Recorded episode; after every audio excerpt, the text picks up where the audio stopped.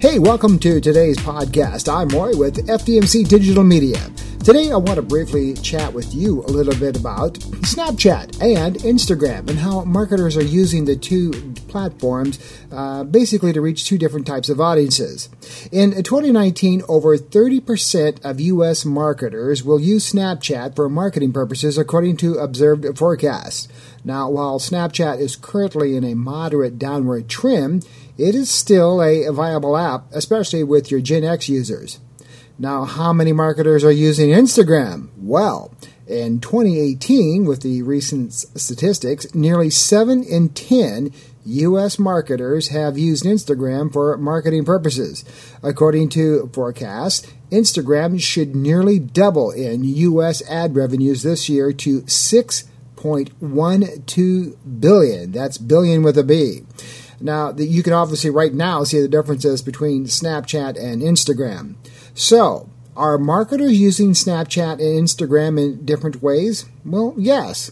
While Snapchat and Instagram may appear similar to users, marketers take very different approaches when they use these platforms.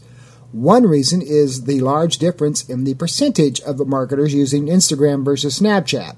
And that is number one, Snapchat is primarily a paid advertising platform, while Instagram encourages marketers to use its platform organically without necessarily having to buy any advertising.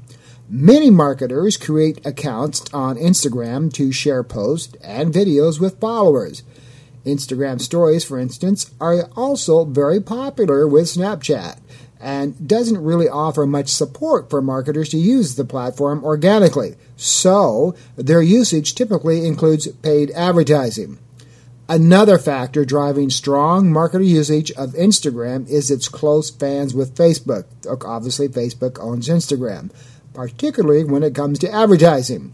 When making an ad to buy on Facebook, for instance, marketers can simply check a box to add Instagram feed ads or story ads as additional placements. So it's pretty simple. You know, friends, I really think this will show a continuing separation of Instagram leading the app pack uh, with Snapchat and other similar up and coming apps, taking uh, second place, especially among millennials. It's obvious that Instagram is making strong inward bounds with marketers while Snapchat continues to distance itself uh, from uh, marketers and using advertising. It's not necessarily the difference between the Gen X and the millennials between the two apps. Obviously, Snapchat is more of a younger audience. It's how marketers can invest their money for their best ROI or return on investment.